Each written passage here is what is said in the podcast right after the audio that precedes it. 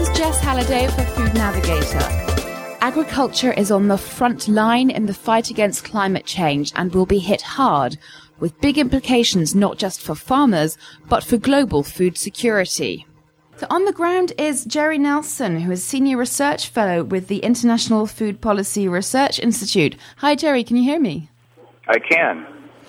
Great. Well, thanks very much for joining me. Um, can you give me a flavour of uh, some of the discussions you've been having this week uh, there in Copenhagen? Yes, we are uh, part of a group that is trying to stress the importance of including agriculture in the climate change negotiations, both on the adaptation funding side, but also a role for agriculture on mitigation funding, because agriculture is part of the problem in the sense that it contributes large amounts of greenhouse gases, about 30% of the total, but also could contribute to reducing greenhouse gas emissions. And food security will be a problem for us all. Climate change makes food security challenges even greater. So, what, in your view, are the are the solutions to the problem? Are you talking sort of better better land practices? Um, it's a variety of things and depends on what part of the world you're in. Um, it's a combination of increased productivity for crops that are also more resilient to the increased variability that we expect to see. It's investments so investments in agricultural productivity research and getting that information out to farmers. But it's also expansion of infrastructure of two kinds. Rural roads is really important for farmers in order to be able to sell their products at the best possible prices, but get inputs at the lowest possible prices. So rural roads is the second category.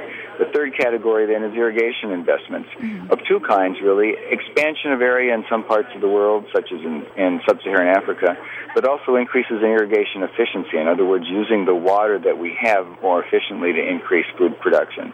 We estimate that the world needs to spend $7 billion a, a year in additional funds just to deal with the climate change challenges. But where should this funding be coming from? The funds will have to come from a variety of sources, certainly from developed countries in terms of their contributions to adaptation funding. Mm-hmm. That's public sector funding. But also it can come through mitigation funding from the private sectors. Wants to spend some of its offset money in the developing world to support agriculture mitigation, then we think that's necessary as part of the negotiations as well. Okay, so who stands to benefit from this approach and who stands to lose? Well, I think we all stand to benefit from this approach. Anytime that we can raise the productivity of agriculture, lowering the food prices that you would see relative to without the expenditures, then food prices are lower, we can afford more and better food but the particular beneficiaries are those people who are working in the agricultural sector in the developing world.